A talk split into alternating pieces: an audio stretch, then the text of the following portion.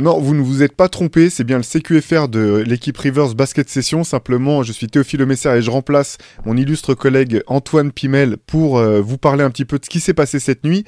Cette nuit, il y avait donc le match 5 dans la série Boston contre Miami.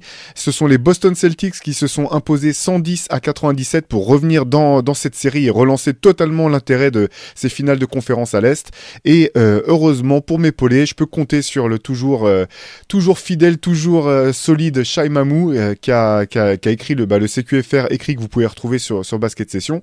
Et donc première question tout simplement, Shai, toi qu'est-ce qui t'a sauté à l'œil, qu'est-ce que tu as retenu de ce retour en très grande forme de Boston?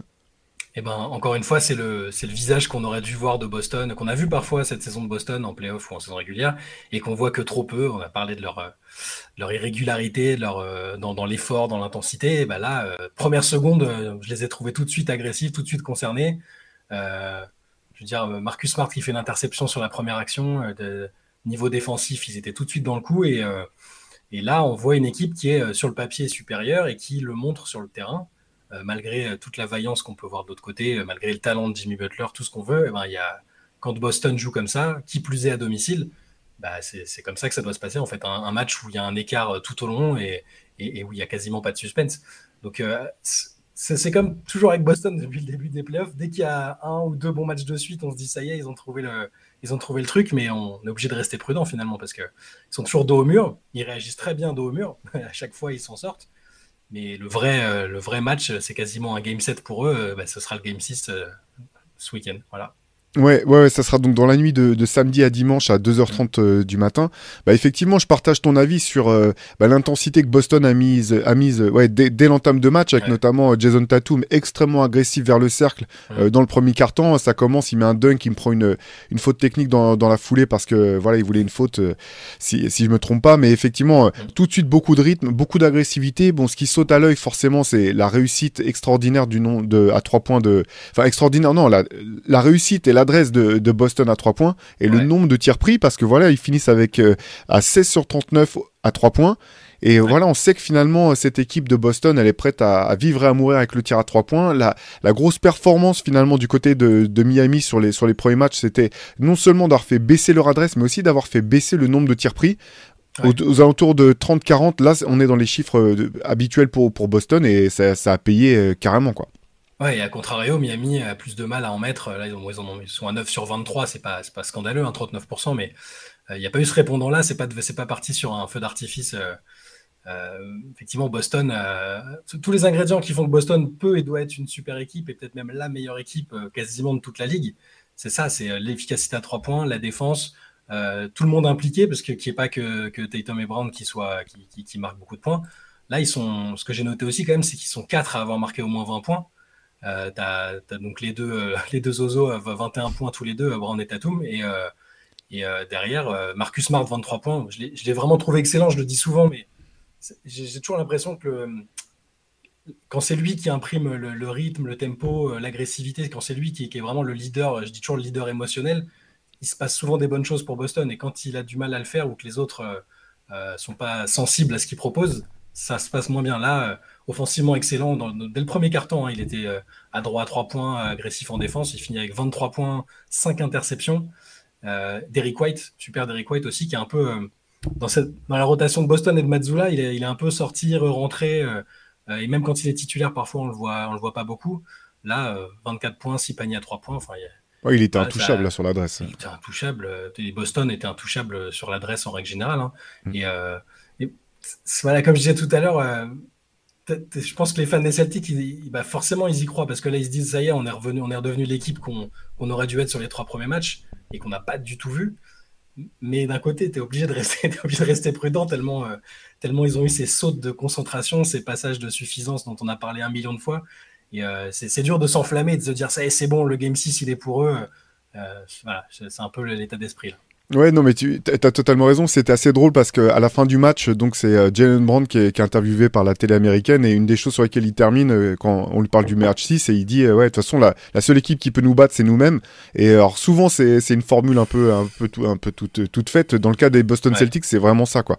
Tu as raison de noter effectivement les 4 joueurs à plus de 20 points. Si je me trompe pas, c'est la première fois de ces playoffs que ça arrive pour Boston, alors que l'effectif est quand même pléthorique avec plein de joueurs talentueux. Je pense qu'il faut noter quand même, on va noter comme que Miami a dû jouer sans Gabe Vincent, blessé à la cheville au match précédent. Et là, c'est vrai qu'il y a aussi je pense que ça a beaucoup pesé en fait, parce que finalement, j'ai eu le sentiment que sur ce match, Boston avait vraiment pu imposer son rythme tout du long.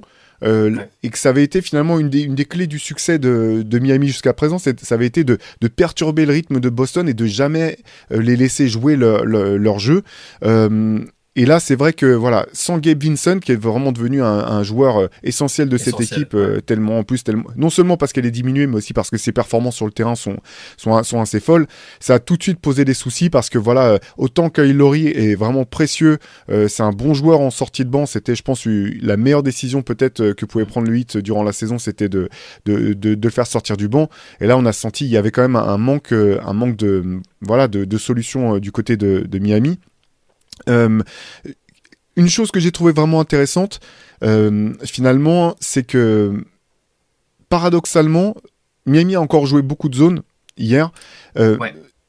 Paradoxalement, en fait, d'habitude, quand une équipe choisit de défendre en zone, il y a 2 objectifs principaux. La première, c'est de perturber le rythme de l'attaque, et la deuxième chose, c'est de bloquer l'intérieur, en fait, de plus laisser l'équipe adverse prendre des tirs à 2 points faciles. Sachant que le risque que tu prends, c'est de t'ouvrir à 3 points.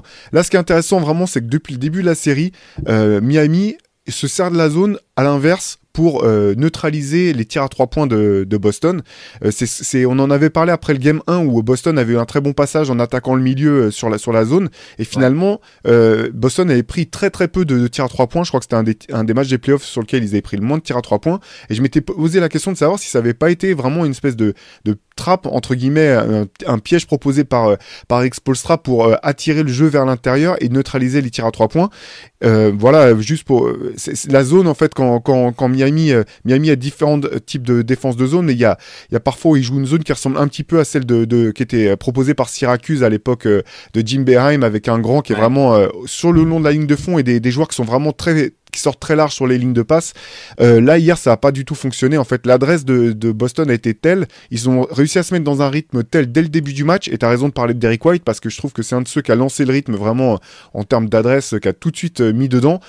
Que par la suite, même les tirs contestés, même les tirs sur lesquels la défense de Miami faisait les efforts pour revenir très fort, finalement c'était trop tard. Boston était déjà dans un rythme, une réussite, une confiance qui faisait que les tirs à 3 points ont continué à pleuvoir jusqu'à la fin du match. Et c'est vrai que là, finalement, le score final c'est plus 13, mais il représente pas tout à fait la physionomie du match. Il y a plusieurs fois où Boston passe à plus 20, plus 18, plus 21 même à un moment. Miami arrive à revenir parfois à moins 12 si je me trompe pas, mais jamais finalement ils arrivent à réduire l'écart à moins 10, moins 8, moins 9 pour avoir une vraie chance de pouvoir prendre le match. C'est vraiment, ça a été une domination de Boston du début à la fin sur ce match. Je pense que c'est un de leurs meilleurs matchs, j'ai presque envie de dire de la saison, mais bon, après le contexte est particulier, hein, mais bon, en tout cas leur première mi-temps c'est quasi... C'est une des meilleures que je les ai vus faire, je pense. Et même, je me suis fait la réflexion, ça fait depuis que Boston commence à revenir un peu dans la série. Même Mazzulla, dont on a beaucoup parlé ces derniers temps, sur la gestion des temps morts, sur le fait qu'il avait l'air un peu passif ou qu'il laissait les joueurs parler à sa place. Même là, je trouve qu'il commence à prendre des temps morts. Dès qu'il y a un petit run qui ne lui convient pas, je trouve qu'il commence à s'en servir. Et je le trouve un peu plus vocal. Moi, j'aime bien quand on voit quand la caméra se porte sur les bancs pendant les temps morts. Enfin, juste qu'on voit un peu la dynamique. Et j'ai l'impression que même lui, il commence à se réveiller un petit peu. Donc, je sais pas si en interne, il s'est passé quelque chose, mais lui, je le sens un petit peu mieux. Et l'équipe, elle a l'air revigorée en attendant peut-être mieux. Hein, mais tu parlais de Derrick White. Ça me rappelle la saison dernière quand il est arrivé. Je trouve qu'il a aussi beaucoup changé de choses, et que quand il est bien, quand il est responsabilisé, qu'on lui laisse l'opportunité de scorer, de faire tout ce qu'il sait faire sur un terrain, Boston est forcément meilleur. Donc là, le voir comme ça, c'est très très bon signe. Et je pense qu'il faut que Boston continue de s'appuyer aussi là-dessus sur le prochain match, qui sera quand même chaud parce que c'est à Miami, mais c'est une des recettes qu'il faut appliquer, je pense. Ouais, non, c'est clair. Après, c'est clair, pour parler un petit peu de Miami, Erik Spoelstra a tenté beaucoup de choses. Certaines choses qui ont plutôt marché. Duncan Robinson qui finit meilleur marqueur du match. Alors certes, il met des paniers à la fin aussi, quand c'est un peu le garbage time, mais il en a mis aussi dans le cours du match. J'ai trouvé très bon offensivement. Défensivement, Boston a plus réussi à exploiter ses lacunes défensives que sur les matchs précédents. Donc ça, c'est aussi à mettre au crédit de Mazzulla. Juste pour revenir un petit peu sur Miami, et puis après, il y a encore des choses intéressantes à dire de Boston. Je pense notamment de Jayson Tatum et de Jaylen Brown sur ce match-là. Moi, ce que je trouve un petit peu inquiétant du côté de Miami, c'est que je trouve depuis 2 matchs Jimmy Butler vraiment très emprunté. Je trouve qu'il n'a pas du tout l'explosivité dont il est capable de faire preuve par moment. Même sur jeu rapide, tu vois qu'il ne pousse pas vraiment la balle. Je me demande dans quelle mesure il n'est pas diminué à nouveau par ses problèmes de genoux. On se rappelle l'an dernier que pendant cette même finale de conférence, il y avait 1 ou 2 matchs, parce que c'était la même affiche, où il avait été vraiment presque transparent. Là, j'ai trouvé que c'était pas loin d'être le cas. En tout cas, Miami ne pourra pas passer Boston s'il ne retrouve pas un meilleur Jimmy Butler. Et l'autre chose dont je voulais parler, c'est Bam Adebayo, qui pour moi continue d'être vraiment un joueur super frustrant. J'adore le joueur, mais c'est vrai qu'il a une inconstance dans l'agressivité offensive. Alors bien sûr, j'enlève rien de ce qu'il fait en défense, j'enlève rien de ce qu'il peut faire à la création. Je suis pas en train de critiquer Bam Adebayo, le joueur tel qu'il est, mais je pense que pour Miami, en fait, vraiment pour avoir une vraie chance de pouvoir rejoindre la finale et pas être la première équipe à se faire remonter, après avoir mené 3-0 en play-off et avoir une chance peut-être en finale d'exister, il faut un Bam plus agressif. Et notamment, en fait, j'ai trouvé que hier, il a eu un très bon passage en début de match. Il met, je crois, il met les 5 premiers points, ou non, les 4 premiers points, quelque chose comme ça. Et puis à un moment, je crois que c'est dans le 3e quart-temps où il met 3 paniers de suite. Et pour moi, la différence à chaque fois, c'est Bam Adebayo quand il reçoit la balle et qu'il joue tout de suite. Le attraper jouer, pour moi, il faut qu'il soit dans cet état d'esprit-là. Dès qu'il joue à l'arrêt, c'est trop dur. Parce que jouer du jeu posté en 2023, si t'es pas Nikola Jokic, ou si t'as pas la palette offensive d'Hakeem Olajuwon ou de Tim Duncan, c'est trop dur en fait. Et je trouve que, surtout quand il essaie de jouer vraiment arrêté, de regarder ce qui se passe, ça laisse à Boston le temps de poser sa défense. Et derrière, c'est quand même pas un joueur qui a une palette technique aussi variée. Mais du coup, il perd des ballons, il en perd 6 sur ce match-là. Je parlais du premier, le premier peut être un peu anecdotique quasiment sur le coup d'envoi. Il se fait chipper le ballon par Smart, mais il perd 6 ballons, et t'as raison, quand il est dans cette configuration-là, il perd beaucoup plus le ballon, c'est moins instinctif, et il tergiverse un peu, donc ça joue, et globalement, Adebayo, quand les matchs où il est agressif offensivement, il arrive à atteindre les 20 points ou à les dépasser, ou à être moins inconstant, comme tu viens de le décrire, c'est ça, hein, il y a des phases, super, il est bien, il a l'air en rythme et tout, et puis après il disparaît. Alors, il apporte toujours offensivement à la passe, c'est un super joueur, c'est pas un all-star pour rien. Hein. Mais oui, surtout les matchs où Butler n'est pas transcendant comme c'est le cas là. Et pour revenir sur Butler, il y a le genou, mais je pense qu'il faut aussi se rappeler qu'il joue avec une blessure à la cheville depuis 15 jours, 3 semaines, et que parfois, le corps, il te rappelle qu'il est blessé, et ça peut survenir comme ça. Donc, je sais pas. Lui, après, devant les médias, il dit il a refait du Jimmy Butler, du genre de toute façon c'est bon, je sais qu'on va gagner le Game 6, il n'y a pas de problème. Donc en général, j'ai tendance à croire ce que dit Jimmy Butler quand il fait une sorte de prophétie. mais c'est vrai que sur l'impression visuelle, il est un petit peu moins facile et dominant. Et quelque part, c'est logique pour plein de raisons, parce qu'il est un peu touché, parce que c'est quand même Boston en face, parce qu'il a fait des efforts surhumains depuis le début des playoffs. Il faut rappeler que le mec joue depuis le play-in, hein, et qu'il a été obligé de claquer des matchs à 50 points, d'être toujours... de porter une équipe qui est ultra diminuée, et ça c'est important aussi d'ailleurs de le signaler, parce que on parlait de Gabe Vincent, mais c'est-à-dire que sur le secteur arrière, ils ont perdu Tyler Hero, ils ont perdu Victor Oladipo, ils perdent Gabe Vincent, enfin, au bout d'un moment, et puis Kyle Lowry, comme tu le disais, c'est super en sortie de banc. Là, au niveau faut tenir le choc maintenant dans le 5 avec le cardio que ça implique dans ces matchs-là, et puis ils ont plus d'alternative. C'est clair, parce qu'il y a même un moment où Caleb Martin se fait une espèce d'hyperextension du genou, où tu dis, bon, bah là, finalement, il finit le match, il met des paniers sur la fin, mais on sait ce que c'est aussi, ce genre de truc. Parfois, quand t'es chaud, ça tient, et puis tu sais pas ce que ça va donner le lendemain matin au réveil, etc. Et là, Miami, à un moment, ils vont faire jouer Spoelstra et Udonis Haslem, ils vont les mettre en 6e et 7e homme, hein, si ça continue, quoi. On l'attend. Haslem, c'est le dernier qui a pas encore joué, mais ça risque de venir, on sait jamais, parce que là, il n'y a pas de meneur et de même pas de vrai poste 2 de métier en fait sur le banc qui peut jouer. C'est ça qui est fou. Duncan Robinson est capable, hein, il le fait, il fait 9 passes d'ailleurs, c'est assez étonnant, tu le soulignais tout à l'heure, c'est vrai qu'il fait plutôt un bon match compte tenu du contexte, mais il n'a pas de vrai manière de ballon. Là, dans la rotation, il est obligé de bidouiller un peu la rotation. Je te retrouve avec donc Martin qui joue beaucoup. Ouais, qui a joué, c'est lui qui a monté la balle par moment aussi. Ouais, c'est lui qui a remonté la balle, voilà. Et du coup, après, ça implique plus des mecs comme le copain d'Antoine, Haywood Highsmith, qui joue 36 minutes. Il a fait un super match. C'est un excellent joueur. Et ça, c'est typiquement le hit. Hein. L'année dernière, on avait commencé à voir justement Gabe Vincent intégrer la rotation. Highsmith, ça peut être pareil pour l'année prochaine. Hein. Là, il fait 15 points, il fait 3 sur 4 à 3 points. Il est super bon. Ouais, défensivement, il a montré le bout de son nez aussi. Très bon, vraiment très bon match, ouais. Mais on commence à voir un petit peu les limites de l'effectif qui sont plus que logiques. Hein. On encense le fait que ce soit des joueurs non draftés, etc. Mais là, entre les blessés et le manque de talent strictement individuel, c'est difficile quand Boston joue comme ça en face. Oui, sachant que paradoxalement, c'était un match d'attaque en fait. Et je pense pas que Miami puisse rivaliser avec Boston si sur des matchs d'attaque. Les deux équipes ont été très adroites. Là, vraiment, la question pour Miami, c'est de retrouver l'efficacité défensive qu'a fait sa marque de fabrique sur les trois premiers matchs. Et je reviens à ce que tu notais tout à l'heure là sur les quatre joueurs à plus de 20 points. Je pense vraiment que c'est la raison du succès de Boston en fait. C'est que j'ai trouvé que pour la deuxième fois de suite, Jayson Tatum faisait vraiment un excellent match. Et on en parlait un petit peu au début de la série. Savoir la question se posait de savoir si Jayson Tatum il préférait briller ou s'il préférait gagner. Alors c'est un cliché un peu, on le dit comme ça pour la punchline, mais c'est vrai qu'on se posait un petit peu cette question. Et je trouve que sur les deux derniers matchs, il fait vraiment en fait, il joue comme Boston a besoin qu'il joue. C'est-à-dire que s'il faut marquer, il est agressif. Mais derrière, j'ai pas trouvé qu'il forçait en fait. J'ai trouvé vraiment qu'il faisait ce qu'il fallait pour aider Boston. Jaylen Brown, alors qu'on sait maintenant diminuer, il y a un problème quand même avec sa main ou son poignet, c'est pas clair, mais hier il a retrouvé de l'adresse, j'ai trouvé très bon. Il y a un ou deux moments où il commence à prendre des tirs un peu forcés, mais sinon j'ai trouvé aussi vraiment qu'il était resté dans le collectif. Donc la question pour le prochain match du côté de Miami, je pense, c'est retrouver des ressources défensives pour pouvoir perturber le flow dans lequel était Boston hier, parce que quand finalement... Le succès de la saison régulière de Boston, il était axé là-dessus, en fait. C'est bien sûr des joueurs très forts comme Jaylen Brown, Jayson Tatum et compagnie, mais derrière, mouvement de la balle, mouvement des joueurs, c'était ça un petit peu la marque de fabrique de leur adresse et de leur attaque.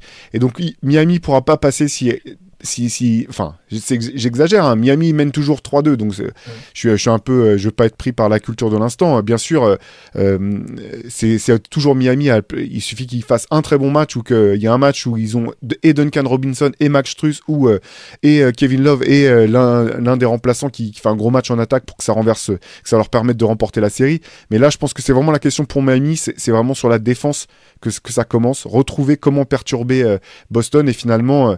Rien de mieux pour Miami que de voir Boston devoir se reposer sur des individualités et jouer du 1 contre 1 pour essayer de prendre le match. La meilleure formule de Boston, ça a presque toujours été ça ces dernières années, je trouve. L'année dernière déjà, je reparle toujours de ce coup de gueule de Smart public en milieu de saison, avant leur superbe deuxième partie de saison jusqu'au final. Mais dès que les JJ devant jouent soit qu'entre eux, soit individuellement, chacun pour briller, c'est un peu ça, ou pour faire la différence par eux-mêmes, Boston est quand même moins dangereux. Et là, dès que les autres sont impliqués, dès que Smart est impliqué, dès que White, tous les gars sont là, Brogdon en sortie de banc, c'est la meilleure formule pour Boston, ça doit être comme ça. Et la vraie évolution de Tatum l'année dernière, c'était dans le playmaking et dans l'implication des autres, dans sa lecture du jeu, sur les passes. Il avait progressé partout, hein. Je trouve que cette saison dernière a été exceptionnelle et ses playoffs jusqu'au final était très bon. Et c'est cette version-là qu'on recommence à retrouver sur deux matchs. On se dit plus, c'est le soliste fantastique qui va te mettre 50 points.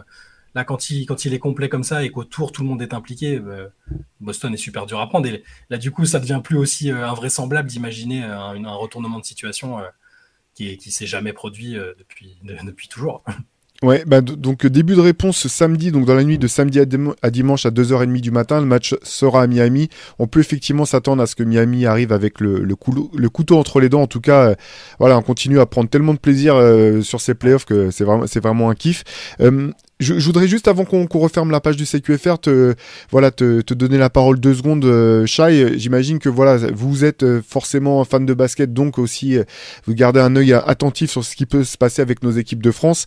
Là, il y a donc un rassemblement pour l'Euro de l'équipe de France féminine. Il y a toute une polémique autour de Marine Johannès, qui finalement est pas dans la liste définitive. Shai, tu m'arrêtes bien sûr si je fais des erreurs. Est-ce que pour ceux qui n'auraient pas suivi l'affaire entre guillemets ces derniers jours, tu pourrais nous faire un petit récap de ce qui s'est passé et pourquoi finalement l'équipe de France va se priver d'une de ses meilleures joueuses pour la compétition à venir? Ouais, ça a pas de sens, c'est assez ubuesque, c'est une espèce de lutte d'orgueil mal placée. C'est très difficile de comprendre tout ce qui se passe, mais en gros, donc il y a l'Euro le 15 juin et là dans le groupe pour la préparation pour cet Euro, donc Marine Johannès n'est pas présente. Pour la bonne et simple raison qu'ils n'ont pas trouvé d'accord avec la fédération, parce qu'elle doit se rendre à New York, parce qu'elle est sous contrat avec le New York Liberty en WNBA. La saison a commencé, mais donc, comme beaucoup d'autres joueuses, notamment en équipe de France, elle va. Le plan, c'était qu'elle participe à l'Euro et qu'elle se rende ensuite en WNBA pour faire la saison. Sauf qu'elle a un statut particulier, elle a un contrat reserved qui l'oblige à se rendre là à New York pour faire les formalités administratives contractuelles, signer son contrat pour la saison, passer une visite médicale approfondie. Enfin, en gros, ça lui prenait 5 jours. Elle a demandé 5 jours pour se rendre là-bas, 5 à 6 jours, qu'elle aurait peut-être pris dans tous les cas parce qu'elle vient de disputer les finales et remporter les finales avec Las Vegas, comme d'autres joueuses du groupe France. Elle aurait peut-être eu besoin de repos aussi, mais là, elle voulait utiliser cette période pour aller signer son contrat et régler ce qui lui permettait ensuite d'aller jouer en WNBA.